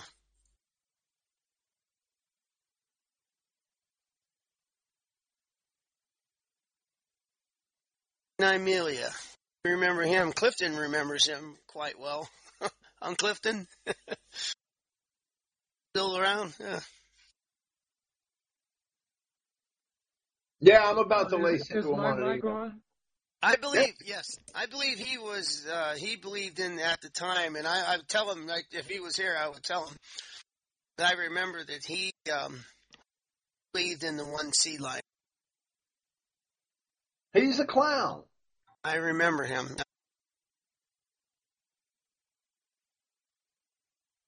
Anderson.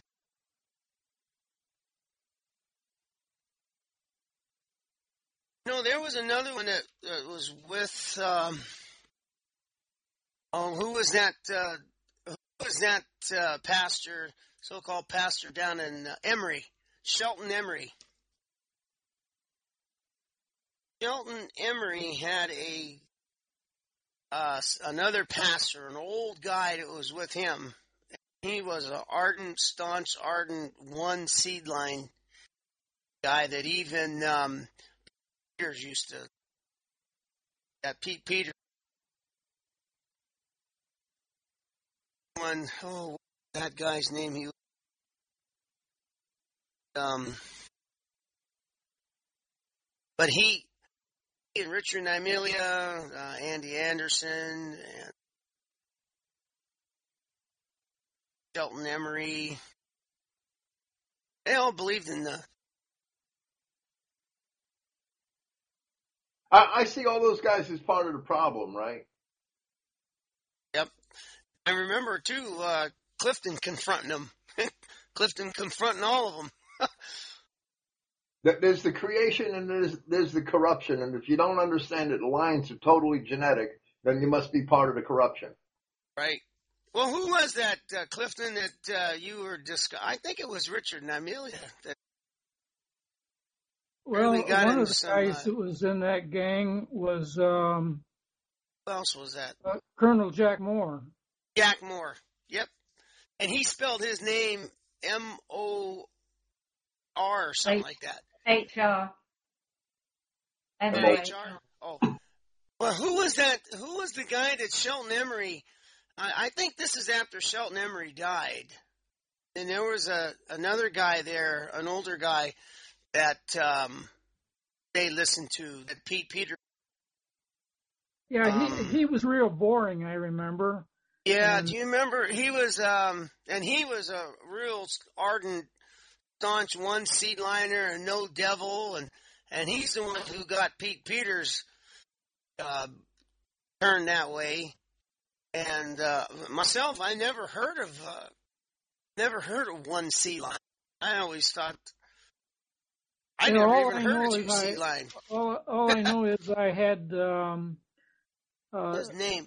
videos, uh, several videos with uh, Jack Mohr and this other guy that you're talking about. Yeah, that old. One Uh, seed line is a basic denial of Genesis 3.15. That's all it is. They're Genesis 3.15 deniers. Yeah. They're not one seed liners.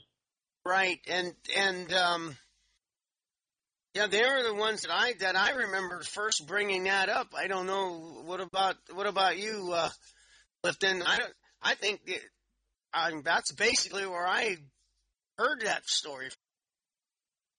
Uh, and then uh, they got into discussion about it that went on for. I mean, they were writing papers. This guy Andy Anderson wrote me a paper on the word "let," I think, and it was 23 pages just on the word "let" it translated into some, you know, sexual connotation or something. I don't know. It was amazing, and I couldn't. I, you know, I don't really type that well, so. But Well, uh, uh, Jones was uh, uh, Jones, that's the guy. Um, Anybody needs 23 pages to describe one word as a serious problem, I'm right? telling you, you wouldn't believe it. It was just going on and on. Uh, I think Clifton he put them all in their spot. So Well, you take back in the early 90s, the anti-seedliners had just about everybody convinced. yes, they did. Uh, I never did. Uh, I never could swallow that because it just it didn't. No way it made sense. It just did not make sense. And then from there, then they started the Paul bashing. Then all of a sudden it was Paul that the wanting to take out thirteen. That Jack Mohr, I remember he wanted they wanted to remove thirteen of the books of Paul's writings because none but a heretic. It Well, well, Yahweh oh, just- removed Jack Mohr, right? Did he? I don't know. Well, You I remember, guy. He, he ain't here. I remember that I wanted Jack Mohr to live long enough uh, for one of my pamphlets to get back to him, and he lived long enough for that. Oh, I didn't know he passed away. Yeah. And and a friend of mine sent it to him, and he, he wrote a quite a letter back to my friend, uh, uh, unhappy about what I had written. Yeah, yeah, you were making them all. You're blowing the wind out of all their sails. I do have to say that, Clifton. Um, well, well, uh, uh, Christogenea is one of the top 50,000 websites in the United States now, right? good. And um, I don't see any one seed seedliner sites that, that get any traffic, so. Or, or any Right, yeah. seedline denier sites that get any traffic. Jack Mohr, I, I don't know if um, if if two seedliners stop mentioning them, then nobody will have ever heard of them next year, right? Right. Yeah, Jones, Reverend Jones, uh, something George, not Oh, George that's the other guy, Jones. Bad Well, ideas Jones don't. Bad ideas don't last. Yeah, and Pete Peters, he was uh he listened to that Jones guy too. He was baller, and so was the guys up at uh, I couldn't believe in Sandpoint because I met I knew all those guys up there, um, Sandpoint Church, in Idaho, and uh, you know I couldn't I couldn't believe that they would uh, leave the one seed line. Just really Well, bad ideas don't last. They've all compromised and, and they've all fallen into obscurity. And and, Christian and identity. Well, you know, you think that they all believe the same way you did, and then they come to find out this one seed line thing up. I don't exactly know where it started. It could have started by that Reverend Jones, whatever his name. is. Um, I don't think one seedliner is a good name for it. They're basically non-seedliners. They're, they're Genesis three fifteen deniers, is what they are. And you have to include uh, Stephen Jones, you know. Stephen Jones, yes, Stephen Jones. But yep. most of them go into universalism. Most of them go off into universalism in, in one way or another. And and, they're, they're no uh, better than Baptists, and and they're not. Their, their works aren't.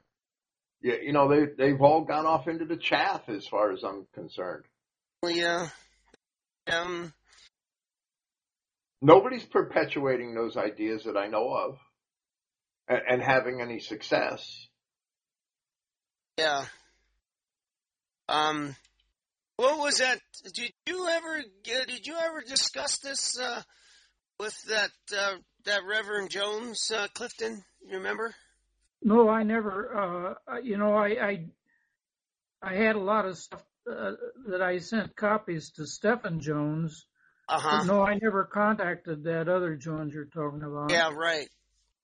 Um, because I remember I was uh, getting some uh, papers from your letters back then. It was very interesting. It's, I just never, I just never heard of that. Well, Dave Barley invites all the Dave Barley. to come into his meetings. You know, Abe Barley, that's the guy from uh, Sandpoint, Idaho. yes. Abe Barley. I met Barley a few times. Yeah, I met Barley. I mean, uh, a nice guy.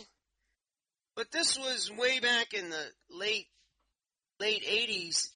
um, I was up visiting my brother up there in Idaho, and I met uh, Barley in Idaho, and spent a half a day at the church and all that stuff. And I mean, I never realized, never heard of that one sea lion thing. From what I understand, his wife runs his ministry anyway. Uh, And he's embraced Arabs and, and he's basically a sand nigger lover and a universalist. Sandy Point. He's up in Sand Point where the sand niggers are. Then, but And, uh, and Dave Barley, in one of his uh, papers, or you know, his monthly papers, it, it was generally 12 pages, I think, or eight pages, I guess. Um, he named every universalist in, in identity. hmm, And he was right. There was hardly anybody that was that was non-universal. So I Oh. started add, adding, uh, you know, I called my ministry, uh, Clifton uh, Emahiser's uh, teaching ministries, and I I changed it to Clifton Emahiser's non-universal teaching ministries. right. ministry. That's right. Did he name Eli James? Is Eli James in that list? I don't think so. Sorry, everybody. Everybody's listening in. I know this is supposed to be forum, but some of these things pop up, you know. That was uh, that was some interesting times, and then it went from that, from what I understand, like I said, and then they started attacking Paul. Our our own people that I personally knew were attacking the Apostle Paul now. And I just thought, gee, these guys, they're, they're just, who are they? I don't really know them. Thought they were on our side.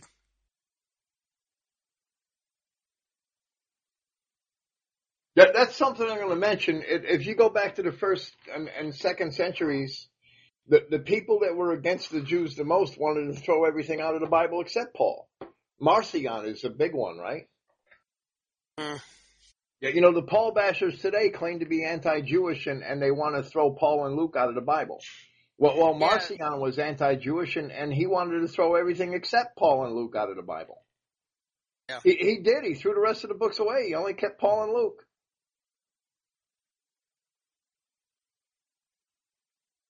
So, so the Paul bashers are basically tools for the Jew. They, they can't even see that. Of course. I, I always thought there must have been, one of them must have been a Jew talking like that. It just didn't sound like any Christian identity ministers that I ever heard. Like, Well, well, uh, they, you know, Clifton and I basically demonstrated in, in, in the, um, Paul Basher series that I did that all of the doctrines of the Paul Bashers come from Jews and, Jews and, and sexual deviants. And they admit it. W.G. And Finlay was, was one of the first big identity Paul Bashers and, and he admitted getting all his information on Paul from the Jew Joachim Prinz. who is this, uh, Bill? W.G. Finlay, South Africa. Oh,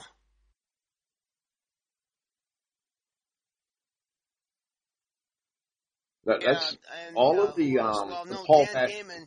That's when Dan Gayman came out with his book line, I think. And uh, uh, Mike Hallamore, he came out with the book, uh, the Apple Story. Um, trying uh, to explain um, the two line, which is pretty.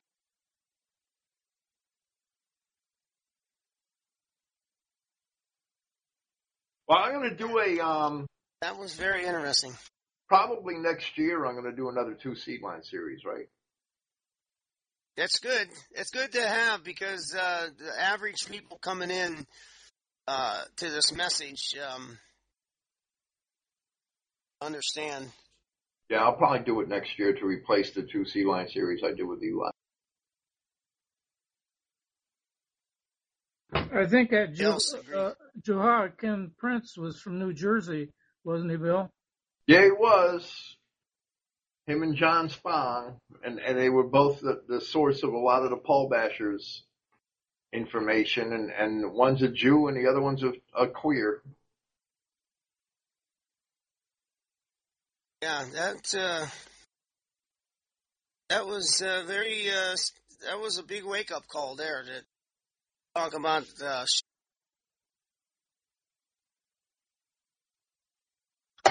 shaft whatever. you- Yeah, that's that's Spong. He uh, ordained homosexuals in his church.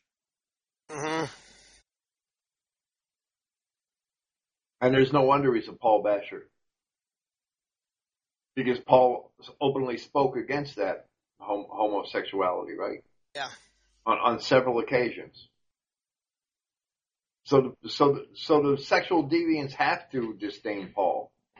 And, then Paul bashers and Christian identity want to follow him. It, it's incredible. It's a totally, Paul bashing and Christian identity is a totally unacceptable cognitive disconnect. Right. And, and and that's why I, I posted a paper on my website three years ago called "A Line in the Sand" that, that I wouldn't have anything to do with any Paul bashers. That they I didn't even consider them to be Christians. To me, they're Jews. If you're a Paul basher, you're a Jew. If you don't understand Paul, that's understandable because the things that Paul wrote about are very difficult to understand. But don't blame Paul Mhm. that's basically, yeah, you know, I'm going to get into that a little bit tomorrow night with my presentation on 2 Peter chapter 3.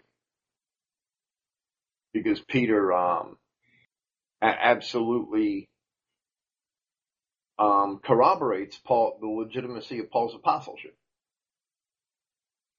And, and I'll be discussing that tomorrow night.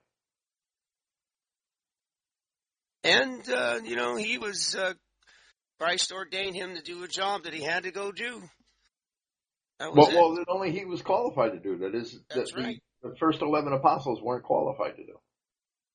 Uh, Christ himself legit, legitimized Paul uh, in one of the Asian churches there. Right. Mhm. I had that in, in that Paul Basher material I did that, that, um, Christ telling the Ephesians that, that they left their first love legitimizes Paul because Paul founded that assembly in Ephesus. How many uh, languages did Paul speak? God, Well, well, it's he not known, spoke right? About four languages, didn't he? He probably Latin? spoke Hebrew or Aramaic and, and Greek and Latin. Yeah. That's uh he was a uh, well-educated man, intelligent man. Well, most people at the time were bilingual. It, it, there weren't too many trilingual people, I don't imagine. Latin's a difficult, a, a difficult language to master, e- e- especially even for a Greek speaker, it's difficult to master. Right. Greek was the common language on the streets of, of Italy. Greek was commonly spoken throughout Italy. Wow, isn't that something? Greek. There's a lot of Greek words in Latin. Because Greek was the common language. Latin was the language of the Roman people, so it was the official language of, of the government and military, but Greek was the colloquial language. So that was kind of like English today. Yes, absolutely. I mean, English is kind of like the universal language. It seems. Yeah, well, Greek was the universal language even of the early Roman Empire. And, and it was only the, um, after the fall of Rome that the Roman church made Latin the official language of the church. That Latin, you know, Latin would have died with Rome if it weren't for that. It probably should have. We'd a lot, well, we'd have been a lot better off coming up with, with, um, strictly Greek Bibles. More truth in it. Yep. Than than with Jerome's Vulgate.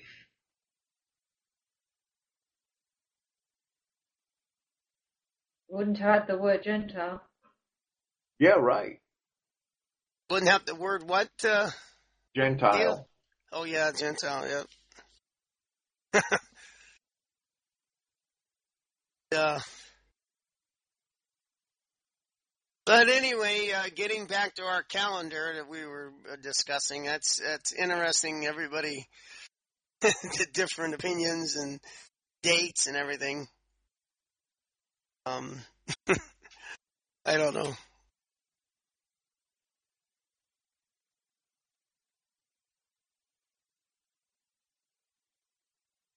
I will have to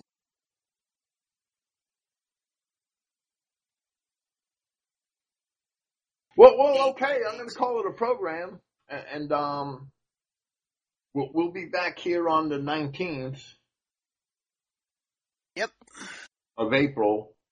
The end of April and the beginning of May, I'm going to be on the road. I'm actually going to be at Clifton's house, and, and um, I'm going to be at Clifton's house for for at least 11 or 12 days, but for four days in between, I'm going to Michigan. And, and I'm doing my programs two weeks in a row from Clifton's house. We're going to have some good programs. We're going to have some programs based on a couple of the, the papers that Clifton is about to publish on his website this week. And, it'll be fun. So, um, the next Euroforum, uh, I'm, the date is tentative, right? Uh, after the 19th, I'll be here on the 19th and, and the one after the 19th, the, the date is tentative. I may not be able to do it on, um, on May 3rd. We might hold off until May 10th and, and have it the 10th and the 24th in the month of May instead of the, um, the 3rd and the 17th. And, and that'll allow me to travel and still prepare for my, um, programs on, on the weekend of May 4th and 5th, right? Mm-hmm. That's fine. Okay, thank you all for being here, and I'll see you in two weeks. And and praise Yahweh and Yahweh bless.